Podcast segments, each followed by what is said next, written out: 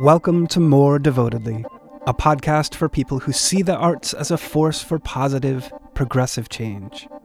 I'm Douglas Detrick. This is Volume 5, Episode 1. As you move through your life, you move into and out of space. You move according to certain rules at some times, and you follow your own personal anarchy at others. At times, you're under stress. Sometimes you are fluid, sometimes you are solid. Or at least, you're super cool. Glass isn't actually a solid, but a liquid frozen in mid-movement. Super cool. Glass lives by its own rules. Making glass art requires learning them and communicating through them. My guest for this episode is Jen Fuller, a glass, steel, and light artist working in Portland, Oregon.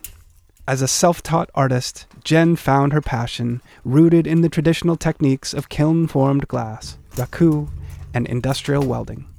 Her art reflects the delicate vulnerability and ever-present interconnectedness of nature and humanity.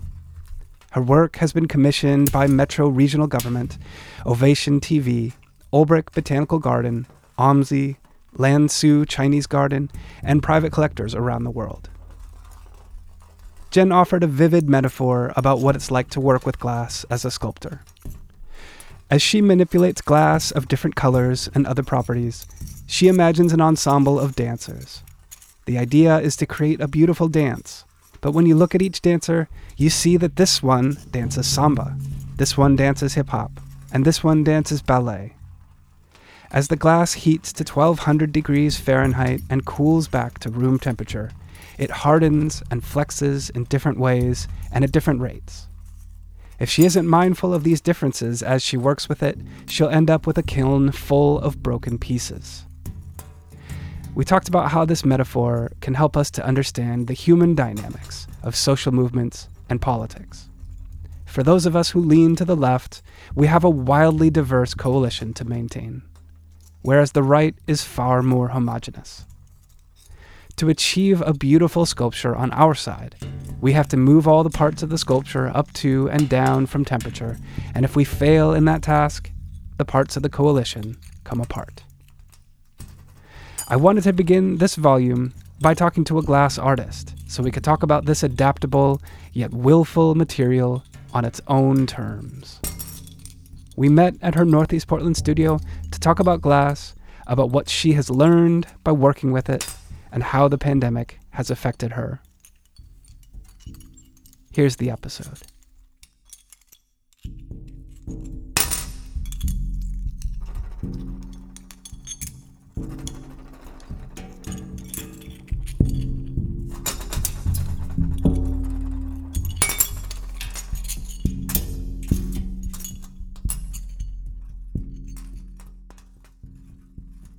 So Jen, welcome to More Devotedly. I'm looking forward to this conversation today.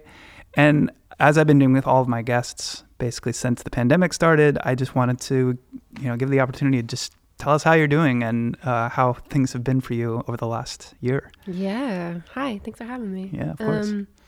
I'm thriving. Mm-hmm. It feels cautious to say that out loud in public right now. But this has actually been a really good year for me to rest and regenerate in what is usually a pretty intense grind. So it's exciting to kind of be reemerging into the world with all the things that have unfolded in the last year in my shop and in my personal life, to be coming into spring with everything blooming and people's attitudes shifting a little bit. So pretty exciting right now, for me. Mm-hmm. I know that that's not been the case for a lot of people, but I'm excited. Of course, we need to hold that space for these other folks that are suffering more. But at the same time, if you are strong and if you're coming from a strong place, you can be strong for other people as well.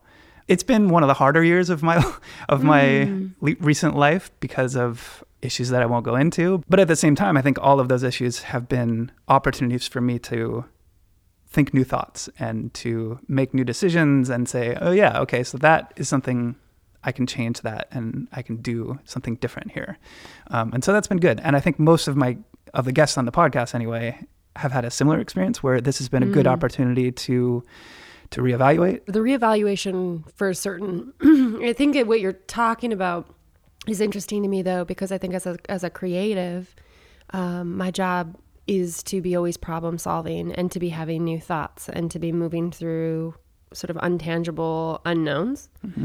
And so I think creatives are in general kind of set up for this sort of scenario. And I think the biggest struggle I experienced during this time period was the social pressure to be prolific, with the downtime. Right. And I really allowed myself to step away from that notion and have the time off that I needed to regenerate, because there's a sort of fallacy that artists are always making and always have ideas. And we do, but we really do need fallow field cycles, which is where you've got nothing planted. That's where all the juicy things come from, is deep boredom, deep imagination. And in our current Western modality of, mindset, we're always like driving, mm-hmm. hamster wheeling and succeeding. And so as a creative, I really looked at this as an opportunity to let the field go fallow for quite a while. And so I'm excited to say, like all history presents, is that at the end of these enormously sort of rigid cycles, and there's this burst forth, like the Renaissance. There's a lot of talk about the Dark Ages, and after that was the Renaissance. There's a reason for that. But there's this precedent for social pressure for artists to be prolific. And I heard a lot about during this time, like writing the next great American Western novel. Right, and I was like, screw all that. Yeah, I need a break from the expectations of my peers. Mm-hmm. Folks look from their perspective and see us as either as lazy bums or as like magicians who create things out of nothing. And neither one of those are true. It's actually, it takes a lot of hard work to take an idea to finish something. Yeah.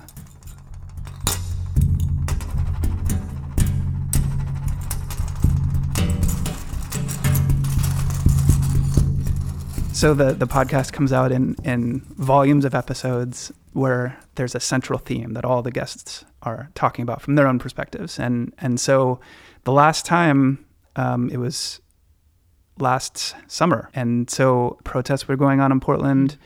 Federal agents were here.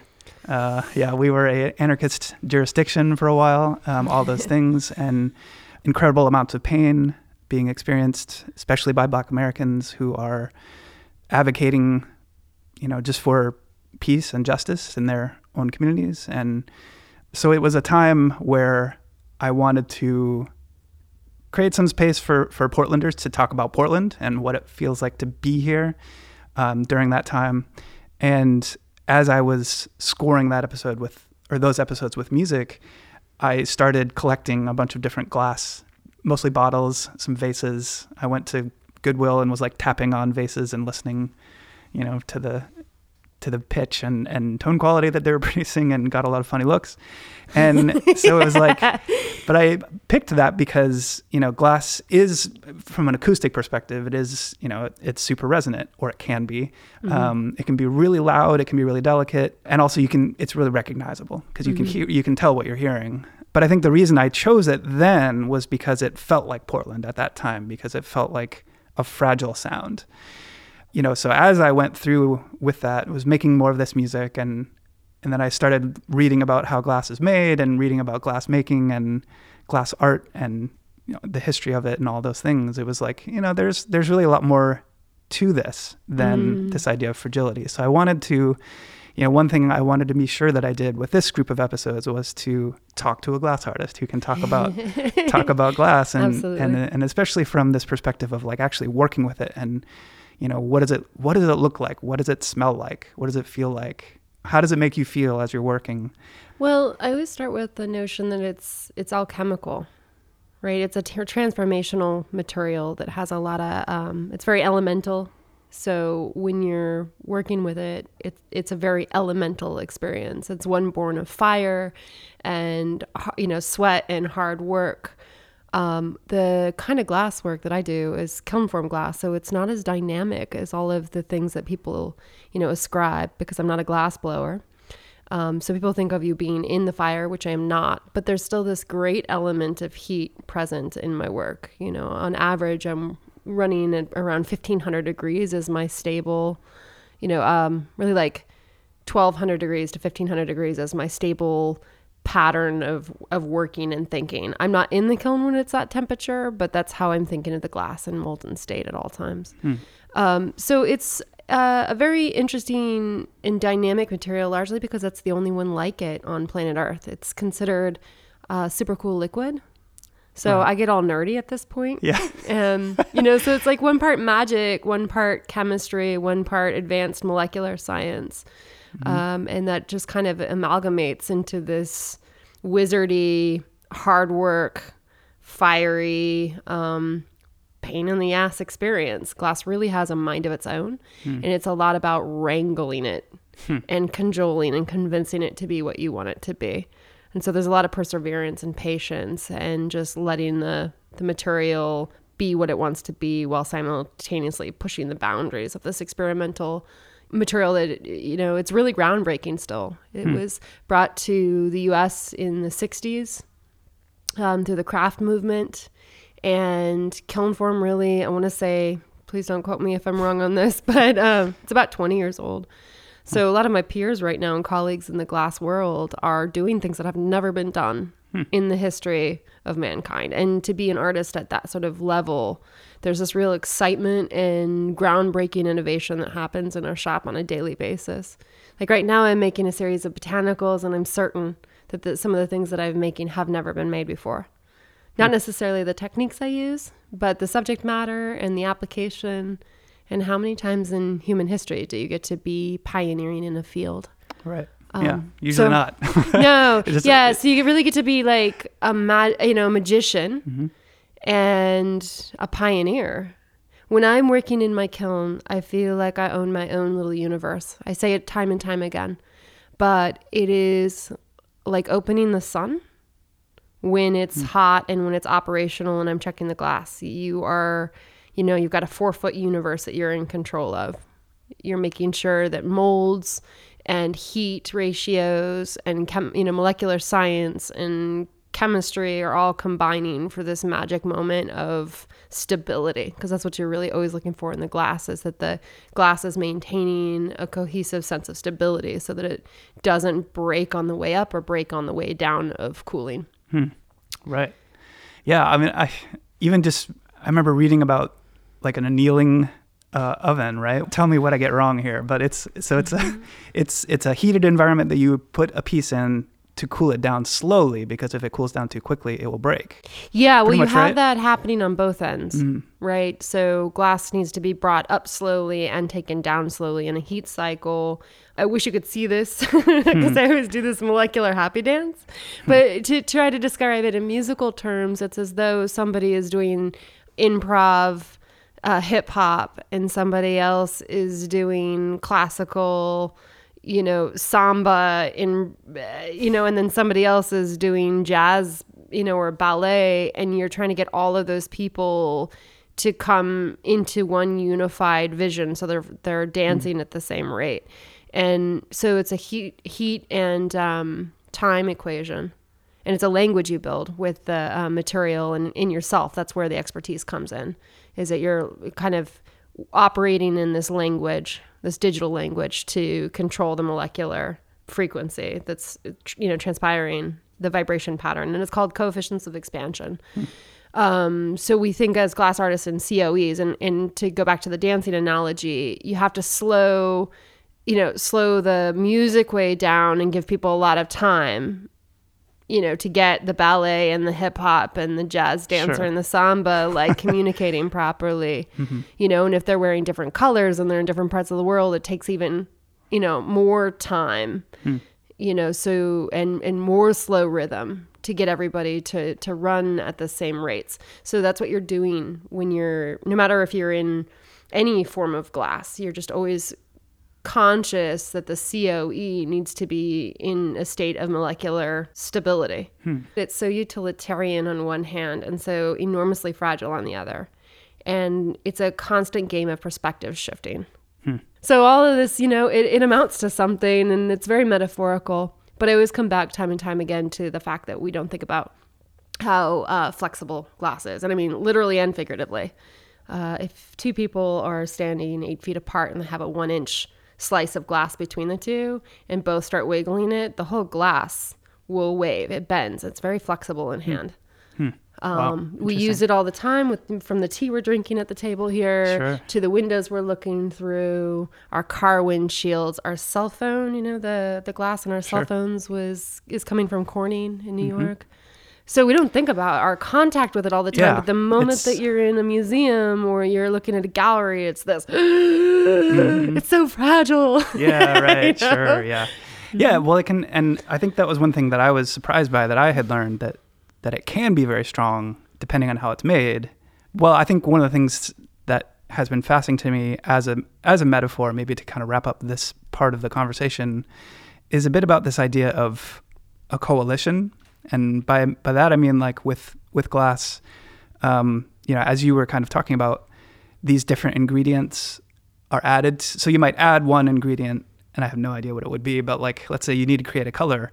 You add an ingredient, and that's going to have an effect on the others, and it's going to change the properties, and so you have to compensate with others. And so this idea of like building this recipe that works in the real world, you know, like when you heat it up and when you try to work with it, does it stay together? Does it do what it's supposed to do? All those kinds of things. It's a lot similar to how we build movements and how we build like a political coalition in order to get something done, to actually change something. You have to bring together all these different groups that have different goals and, you know, different values, and you have to find where the overlap is, and you have to. It's hard. It's very difficult work, but just that idea of with glass, how we, you know, this idea of a recipe that, you know, will create a glass with a certain character, you know, with certain qualities. Does that kind of get your mind going a little bit too? It does. I mean, I think about it all the time, especially because of the kind of artwork I make. You know, it speaks a lot to natural tendency and to the human condition. That's what, you know, my conceptual background is in creating experiences for the public that are based off of nature and human experience and mythologies. So glass in that way is very like poignant for me to be constantly in contact with because of all the things that you're saying. And as you're speaking to that, it's very interesting for me to think about the last year that's unfolded with the you know, United States. Glass, it like you can approach the bench and do the same thing over and over and over again 10 times in a row, and at least in my shop, one out of those 10 times it will do something completely unaccountable. You know, like that you don't know why it did what it did. And so there's this real like tendency to have inner flexibility, and again, perseverance is everything to me with the glass world, as in politics and, you know, social justice and reform, is that you have all these ingredients coming together and they create a contact reaction. And a lot of times in glass, you can expect what it's going to be, but you can't control it. And or you are expecting that something is going to go this way and it veers way left. And I think that's really true of the human condition at large. You can think you're going in a direction and end up somewhere totally elsewhere. And so for me, glass is a collaborator. It's like dealing with another human. And in a lot of ways, it's prepared me for, you know, this sort of social climate that we're in, because I'm accustomed to being in a flow state with a thing that's uncontrollable but definable, you know, or long-term projection definable. So you have to work really hard at it all the time and be loose in the hips, as we say. You have to be flexible with it. You know, so it prepares you in a large way for everything that's unfolding.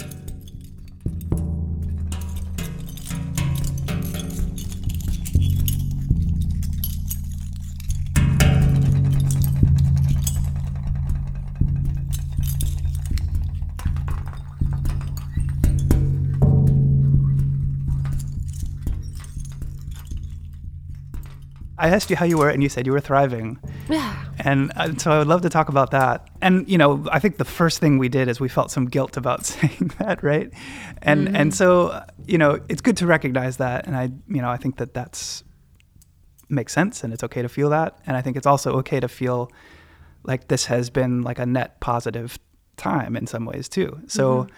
but anyway, I mean, tell me a bit about what that means for you and what does that mean for your work? You talked about letting there be kind of a resting time, a fallow time, and now you're talking about things are growing again. So tell us a bit about that. Yeah, well, a little bit of a backstory on that for me, I guess, would be slightly necessary here, is that I had gone through a 3-year period of the worst time of my life. I had gone through 6 deaths in rapid succession in my personal life of people very, very dear to me. There was no time to even be able to calibrate the grief or the, the healing. And when you're in it, when you're in the thick of something, you have to be in it. And over the top of that, I was more prolific in that time period than I'd ever been. So I was traveling all over the country doing installations. And, you know, there's just not a lot of money or merit in being an artist a lot of the time. I saw that a lot this year, actually. The first thing that got cut out with the pandemic was the arts, mm-hmm. right? The arts funding. And yet, when everybody was at home acting like the arts didn't matter, what were they doing? You know, right. Like what movie were you watching? What artists were you listening to? Mm-hmm. What got you through? Mm-hmm. It's just this grand irony. So I kind of always bear that balance. And I think artists are often very empathetic people. And so you're wanting to be positioned in a state of empathy where you're aware that other people are suffering, aware of your own suffering. So this past year, I just was able to like really kind of step back because a lot of the money and the imagery index dropped away, mm-hmm. you know? So I allowed myself to sit into not being on the hamster wheel. I took the opportunity to heal my heart from all the grief because I got to slow down and stop traveling and stop doing all the performance monkey things that I had been doing to keep it all barely going that whole time. Mm-hmm. That's what was so restorative for me. And I feel bad that other people had a really rough year, had an inner reckoning, but I feel like I had already been living in that reckoning for years on end. Hmm. You know, there's sort of this constant artist crisis happening for me. Like the myth of the starving artist and the myth of following your dreams is this right. heavy overtone to what I do yeah. all the damn time. Yeah, I know. You know, and so last year was like this opportunity for a break from that. Mm-hmm. And also, you know, so much of my storefront as an artist and my visibility is through social media. And as some of these things were unfolding, it tanked my visibility. And I was actually happy because how many times I actually wish that I could just drop it all and walk away for 3 months at a time yeah. and like go to the Arctic where nobody can reach me. Sure, yeah, I can you know? Relate. And in an amazing way, those opportunities came this year. And so I think it's about your receptivity and your presence of mind to the things that are unfolding around you and whether you're going to seize that opportunity for what it is. Mm-hmm. As we are, you know, not allowed to leave our houses and then so we go home, we turn on Netflix, you know, we read our books, we listen to our music, all things made by artists. Yeah. And so it does seem to me like there's been a big conversation about value, right? So like these things that we care about and where the price is not always reflective of the value. So I guess what I'm getting at is to say that this is a time of change. And if we have these opportunities to say, you know, these people that are making our food or you know, whatever, and making our art, they also deserve a minimum wage that's higher, things like that. That pairs with how, you know, like that's an opinion column for me. Right. Yeah, right. Yeah. It falls under the category of opinions, which is, you know, my opinion about how the whole pandemic was handled at large in this country and the vaccination situation, the rollout of that and who was prioritized in vaccination speaks volumes of people's priorities in this country. Mm-hmm. You know, and I don't put artists in that category of necessity when it comes to that at all. And so I think when we talk about change being afoot, I don't see it because I, you know, like I see these things that were critically important to the health and well-being of our country. And we certainly didn't do our essential workers right, in my opinion, during this whole thing. And the opinions are running rampant, and probably our biggest problem right now, right, is everybody's got an opinion and is, you know, vocalizing it. And I'm not actually interested in putting my opinion into the hat through any other means except for through my art. That's my vocal capacity is through my ability to make experiences that draw you in and allow you to think of it as your own experience and not as mine or my opinion, but to just show you or offer different vantage points about ordinary everyday experiences or objects. So what I find fascinating about the pandemic too is an artist is often working currently on something that the public doesn't embrace for 3 years. So the things that have happened in the pandemic artistically for me won't show up in my narrative or my body of work until several years down the road when the public is actually ready to start receiving it or it's fleshed out enough. So yes, I would hope that there is change, but I think I hope in my lifetime we continue to have discussions about value at large, right? I think that's why I was thriving in the pandemic personally, is my success levels in my mind when everything got cut away, you know, when the shows and the social media and, you know, dancing on Sundays with your friends and all of that got stripped away. My world was still, I would say 90% operable. It didn't change in radical ways. It changed in radically wonderful ways. Suddenly I didn't have to contend with how people felt about my work or thought about me or what I was doing. And I could just come and actually work in my studio. I rebuilt my entire studio. Most creatives that I know and look to that are big names in the hat are saying the same thing, is they're re-entering now. But they're not sure that they want to add it back to their plate. And so for the first time in my art career this past year, I got to make a choice. I got to choose myself over everything else. And now with this renewal, I'm able to see it coming at me and re-choose, you know, very personally choose whether I want to contend with that taker mentality. You know, because I have organizations that I work with that I would give anything to. I'll do all the free work in the world for, you know, people that respect my work and respect how I work and, you know, foster mutually beneficial relationships across the board. When push comes to shove, those are the ones that nurture you, you know. But a culture that takes all the time, that, you know, demands that you show up, demands that you work yourself to the bone, demands that you're a purist and happy in what you do and are the thought leader, and yet has no nurturing backbone, doesn't provide for you in any capacity, emotionally, physically, you know. You can see it coming now because you had a year off.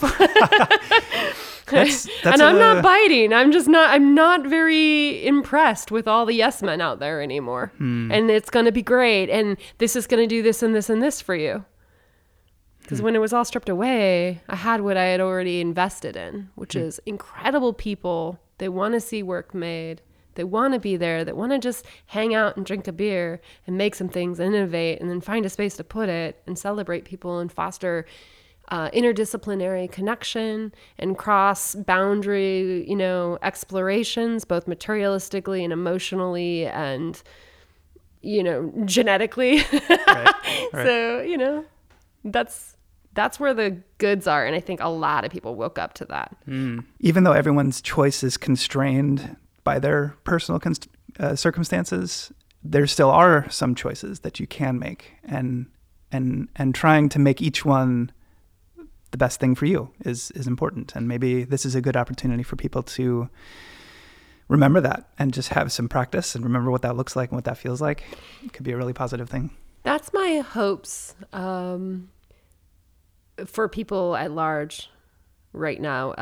Western mindsets tend to come out of the gates racing and want to just jump right back on the wheel and ignore it all and move beyond it and forget, you know, we have a hustle culture. So I'm hoping that this woke people up a little bit to fisherman life mentality, which is a little bit more, you know, like beach life and go with the flow and deal with what's in front of your face. I mean, this whole Western construct of what America runs is actually very new. You know, this is not how we've done life for millennia. Sure. This is a, you know, maybe a 50, 60 year construct we're running in, thinking, I think you're right, thinking that it's real and that it's right. And we're this is very young and very new, all the things that are happening. So my hopes for people are that they can come out of this with a value renewal in themselves, or like an understanding of where their value structures lie. This is very personal for me, but I had to choose between motherhood and being an artist early on in my career. For so many reasons. My material is toxic. You know, my work life is crazy frenetic.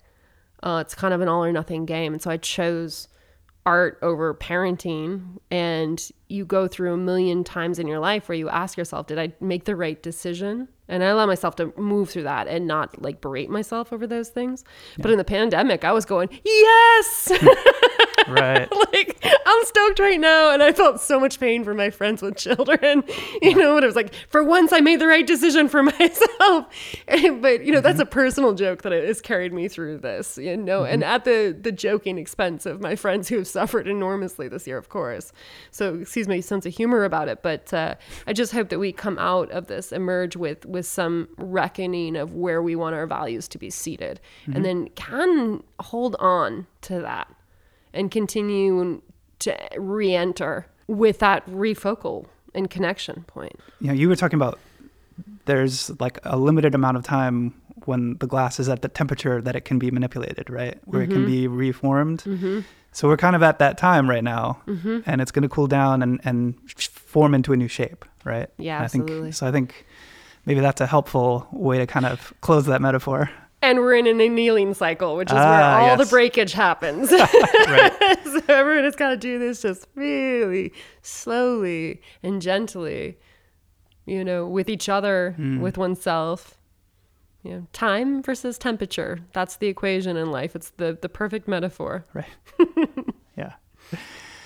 So you talked about this kind of constant element of being surprised by the glass that you're working with, that it kind of defies your will or your expectation of like what you're trying to achieve. And I'm curious if you have one that sticks out in your memory of a time where maybe a colossal failure or maybe it was a failure that turned into a success or something like that. I'm curious if you have, you know, a way that you can kind of bring people into your process, into your studio a little bit in that way.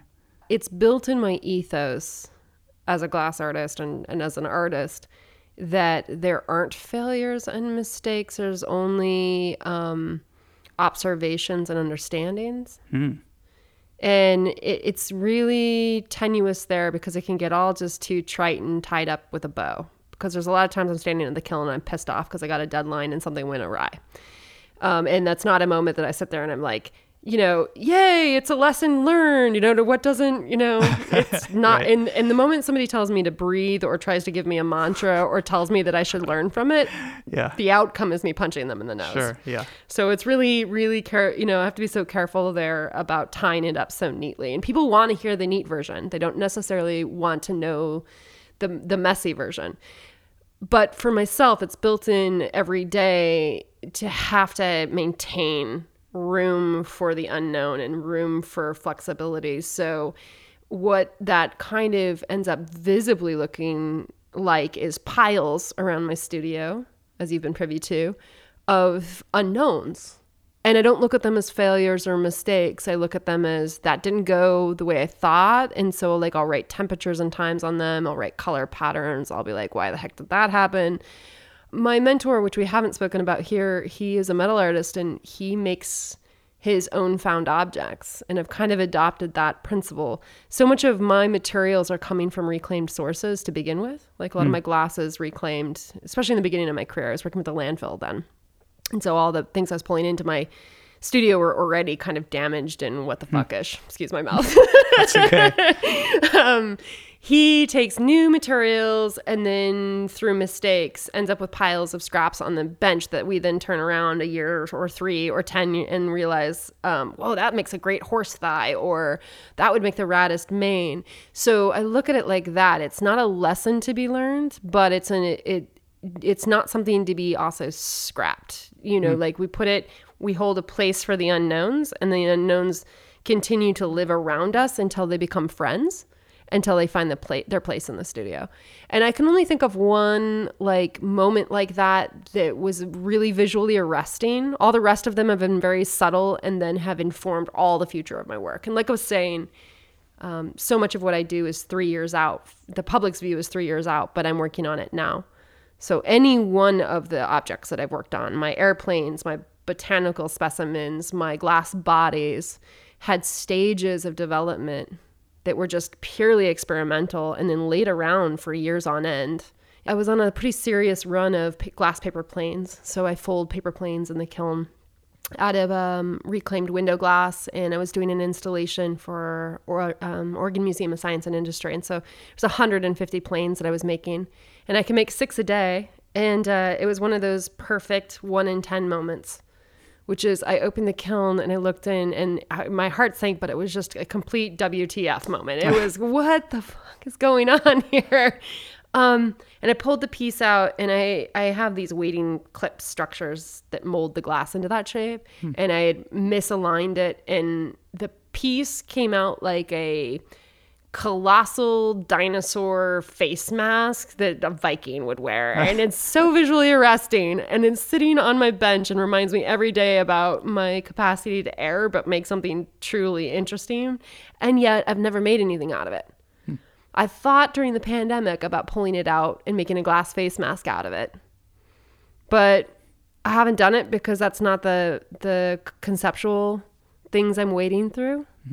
I haven't put any of the pandemic stuff into my narrative as an artist yet, because I don't like to say things so directly while it's transpiring. So there's going to be no like face mask art from me until maybe like five years now, in a very abstract way. Right. So very good. So that's how I would answer that. If it's interesting, I don't know, but that's the only time I can remember a visually arresting moment happening. But all the rest of them are these momentary, like small increments of change that inform the work constantly forward. And we keep them all around. So invite the unknown into your world and live with it until you get to know it.